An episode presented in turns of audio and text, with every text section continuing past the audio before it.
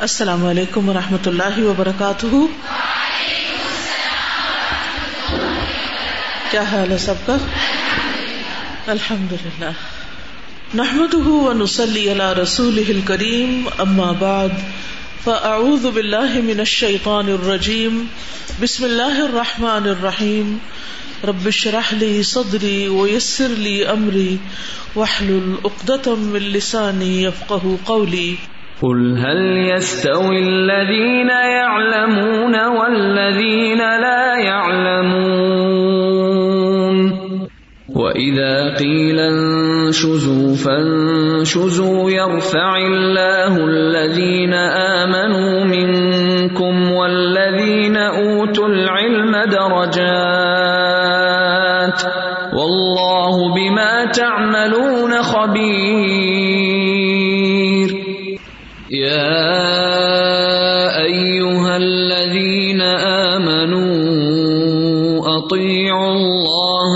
ورسوله ولا تولوا عنه وأنتم تسمعون.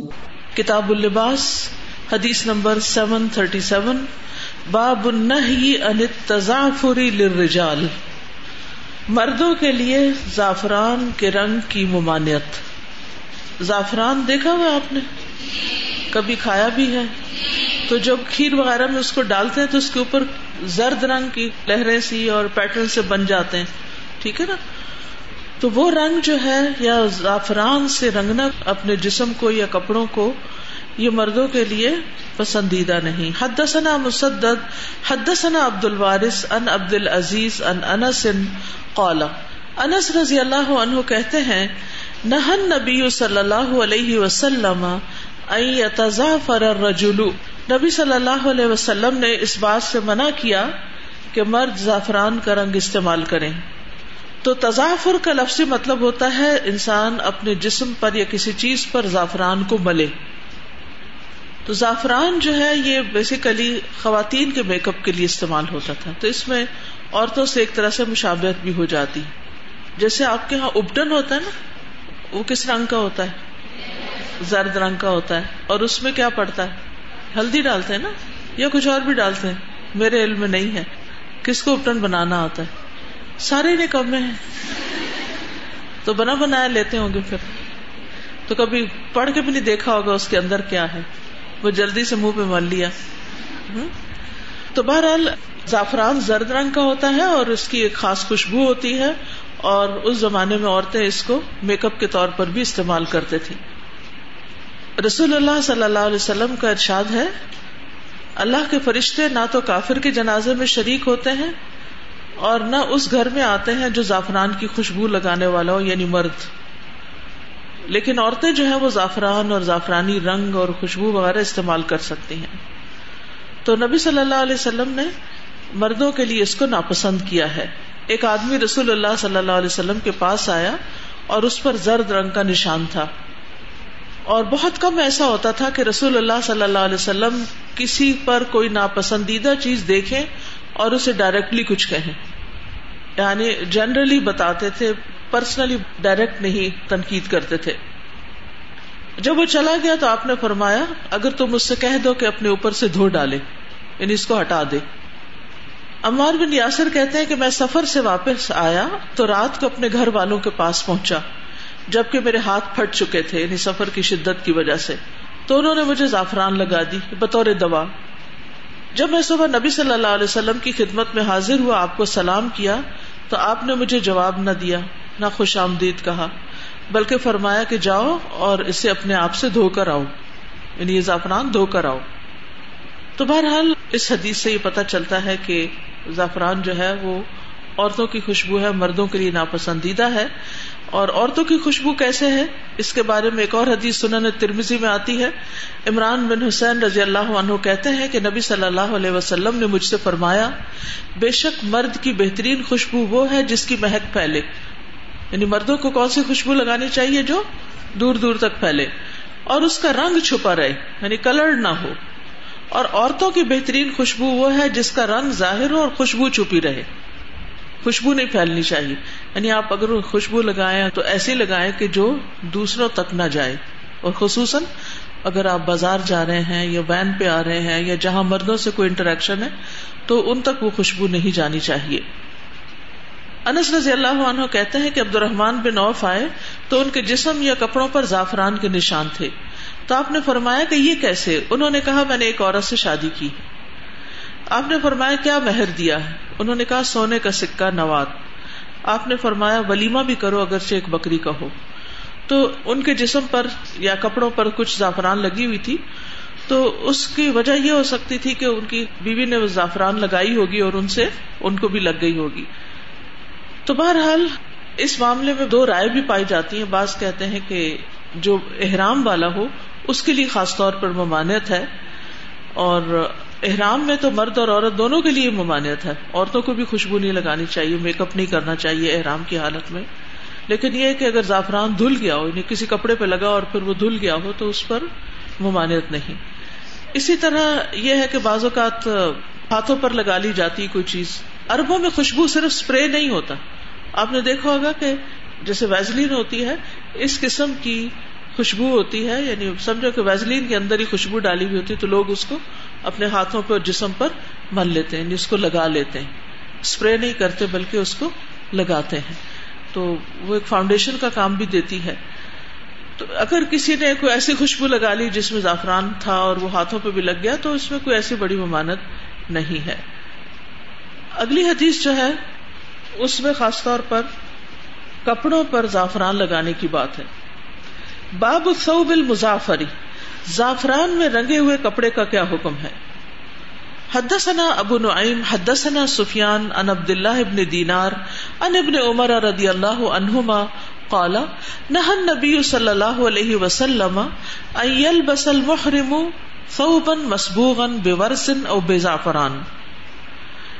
ابن عمر رضی اللہ عنہما کہتے ہیں کہ نبی صلی اللہ علیہ وسلم نے احرام والے کو ورس اور زعفران سے رنگے ہوئے کپڑے کو پہننا ناپسند کیا یعنی اس سے روکا۔ نہا کا مطلب ہوتا ہے روکا۔ یعنی آپ نے محرم کو روکا۔ محرم کون ہوتا ہے جو حج یا عمرے پر جاتے ہوئے احرام پہنے۔ تو جو احرام والا ہو، اس کے احرام کا کپڑا جو ہے، چاہے عورت ہو یا مرد ہو، وہ دو چیزوں سے رنگا ہوا نہیں ہونا چاہیے۔ ورس بھی ایک بوٹی ہے یعنی جس کا رنگ اور خوشبو ہوتی ہے، اور زعفران بھی۔ تو وہ نہیں لگانا چاہیے۔ سادے کپڑے ہونے چاہیے۔ لیکن اس کا یہ مطلب نہیں کہ عورتیں بھی سفید لباس ہی پہنے ہمارے یہاں عموماً پاکستان میں بہت زیادہ یہ کانسیپٹ عام ہے کہ جو خواتین بھی عمرے پر جاتی ہیں وہ عموماً سفید کپڑے بنوا لیتی ہیں اور بعض اوقات چکن کے کپڑے اور باریزے کے کپڑے اور لان کے اور وائل کے، تو پھر آپ کو پتا ان کے ساتھ کیا ہوتا ہے؟ وہ سی تھرو ہو جاتے ہیں، سارا جسم ننگا ہو رہا ہوتا ہے۔ اور بعض اوقات وہ اپنے اوپر گرمی کی وجہ سے پانی ڈال لیتی ہیں۔ اب کیا ہوتا ہے؟ وہ جسم سے بھی چپک جاتا ہے۔ تو ایسے ایسے منظر دیکھنے کو آتے ہیں کہ اللہ کی پناہ، جب آپ کے گھر سے کوئی عمرے پہ جانے لگے تو اس کو آپ اچھی ایڈوائس دیں کہ آپ کلرڈ کپڑے پہن کر جائیں یعنی خاتون جو ہے مردوں کے لیے احرام جو ہے وہ وائٹ ہونا چاہیے، لیکن اگر کریم کلر کا ہے یا ضرورت کے تحت یعنی سفید نہیں ملا، تو اس میں کوئی حرج نہیں ہے۔ لیکن پسندیدہ رنگ سفید ہی ہے۔ مگر عورتوں کے لیے پسندیدہ کی بات نہیں ہے کہ وہ سفید ان کے لیے پسندیدہ ہے۔ عام اپنے گھر کے کپڑے پہن لینے چاہیے۔ تو یہاں پر جو انہوں نے زعفران سے رنگے ہوئے کپڑوں کی بات کی تو یہ حالت احرام کی بات ہو رہی ٹھیک یعنی حالت احرام میں ایسا کپڑا پہننا منع ہے۔ لیکن اگر ویسے کسی عورت نے زعفران میں رنگا ہوا کپڑا پہنا تو اس میں حرج نہیں ہے۔ ایک اور حدیث کے مطابق، زعفران اگر تیل میں ڈال کے لگایا جائے تو اس میں حرج نہیں ہے، وہ خوشبو بن جاتی اور وہ مردوں کے لیے بھی جائز ہے۔ عبداللہ بن زید بن اسلم اپنے والد سے روایت کرتے ہیں کہ ابن عمر اپنے کپڑوں کو رنگتے تھے اور زعفران کا تیل لگاتے تھے۔ کپڑوں کو تیل نہیں لگاتے تھے، سر پہ تیل لگاتے تھے۔ کسی نے ان سے پوچھا، آپ اپنے کپڑوں کو کیوں رنگتے ہیں اور زعفران کا تیل کیوں لگاتے ہیں؟ تو انہوں نے فرمایا کہ میں نے دیکھا کہ زعفران کا تیل رسول اللہ صلی اللہ علیہ وسلم کو رنگے جانے کی چیزوں میں سب سے زیادہ پسند تھا۔ یعنی اگر زعفران تیل میں ڈالا ہوا ہے اور اس میں خوشبو بھی آ گئی اور تھوڑا رنگ بھی آ گیا اور وہ بالوں کو لگا لیا گیا اور بالوں میں تھوڑا سا رنگ آ گیا، تو اس کی ممانت نہیں ہے۔ ٹھیک ہے؟ کیونکہ خالی پیور زعفران لگانے کا رنگ اور ہوتا ہے اور تیل میں ڈالیں تو وہ رنگ ویسے ہی تھوڑا بدل بھی جاتا ہے۔ اور ابن عمر جو تھے وہ اپنی داڑھی کو بھی وہ لگاتے تھے۔ ٹھیک ہے؟ جب بال تھوڑے بہت سفید ہو جاتے ہیں تو عموماً لوگ مہندی لگاتے ہیں۔ تو ابن عمر اپنی داڑھی پر بھی جو تیل لگاتے تو اس میں بھی زعفران لگا ہوا ہوتا تھا۔ اسی طرح حضرت انس کہتے ہیں کہ آپ کی ایک چادر تھی، وہ ورس اور زعفران کی بوٹیوں سے رنگی ہوئی تھی۔ آپ وہ اوڑھ کر اپنی بیویوں کے پاس جاتے تھے یعنی خاص مواقع پر آپ نے اس کا بھی اہتمام کیا۔ اس پر پانی چھڑک لیا جائے تو اس میں سے خوشبو آتی تھی۔ تو بہرحال جو اصل ممانت کا حکم ہے، وہ خاص طور پر احرام کی حالت میں ہے۔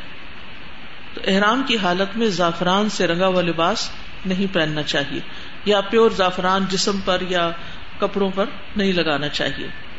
باب الثوب الاحمر، سرخ کپڑے کا بیان۔ کیا مرد سرخ کپڑا پہن سکتے ہیں؟ جیسے شرٹس ہوتی ہیں بعض اوقات ریڈ کلر کی ہوتی ہیں۔ اسی طرح آپ نے دیکھا ہوگا کہ سعودی مرد حضرات اپنے سر پر، جو رومال وہ پہنتے سرخ رنگ کا، تو بعض اوقات آپ سوچتے ہوں گے کہ مرد کیوں لال رنگ پہن رہے ہیں؟ تو کیا لال رنگ مردوں کے لیے پہننا جائز ہے یا وہ صرف دلہنوں کو ہی پہننا چاہیے یا صرف عورتوں کو ہی پہننا چاہیے؟ حدثنا ابو الولید، حدثنا شعبۃ عن ابي اسحاق سمع البراء رضی اللہ عنہ یقول، کان النبی صلی اللہ علیہ وسلم مربوعا. برا رضی اللہ عنہ کہتے ہیں کہ نبی صلی اللہ علیہ وسلم میانہ قد کے تھے یعنی آپ کا قد درمیانہ تھا۔ وقد رأيته في حلة حمراء۔ اور میں نے آپ کو سرخ رنگ کے جوڑے میں دیکھا۔ حلہ کہتے ہیں جوڑے کو۔ ما رأيت شيئا احسن منه میں نے اس سے زیادہ خوبصورت کوئی چیز دیکھی ہی نہیں۔ کوئی سین دیکھا ہی نہیں۔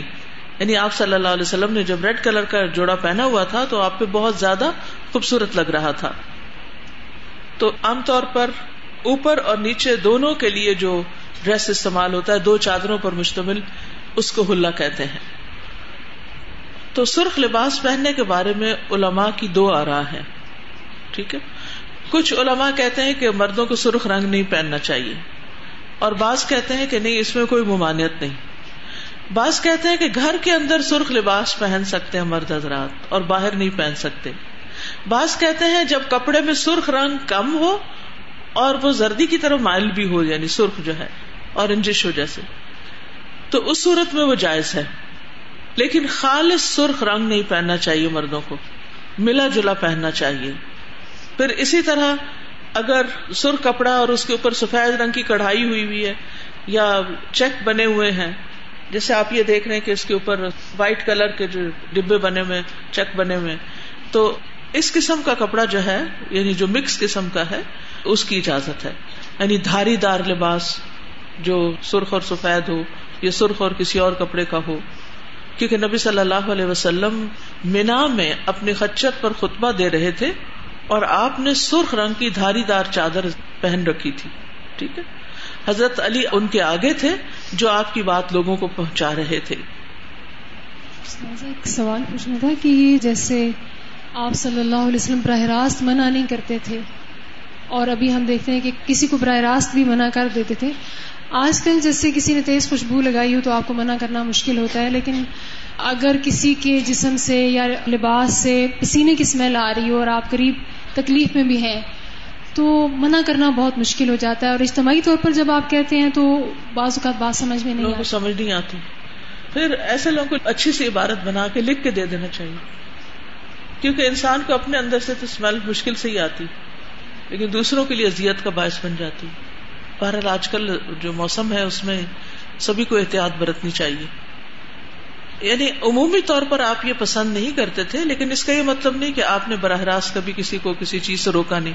امر بل معروف اور نہیں انل منکر تو ہے ہی، ٹھیک ہے؟ لیکن آپ جب منع کرتے تھے تو آپ کا ایک عمومی انداز ہوتا تھا۔ جنرل وے میں منع کرتے تھے یعنی کہ پن پوائنٹ نہیں کرتے تھے یا پرسنل اٹیک نہیں کرتے تھے۔ اس سے بچنا چاہیے۔ اس کا کیا نقصان ہوتا ہے جب آپ پرسنلی اٹیک کرتے ہیں کسی کو؟ اس سے دل پھٹ جاتے ہیں. ٹھیک ہے؟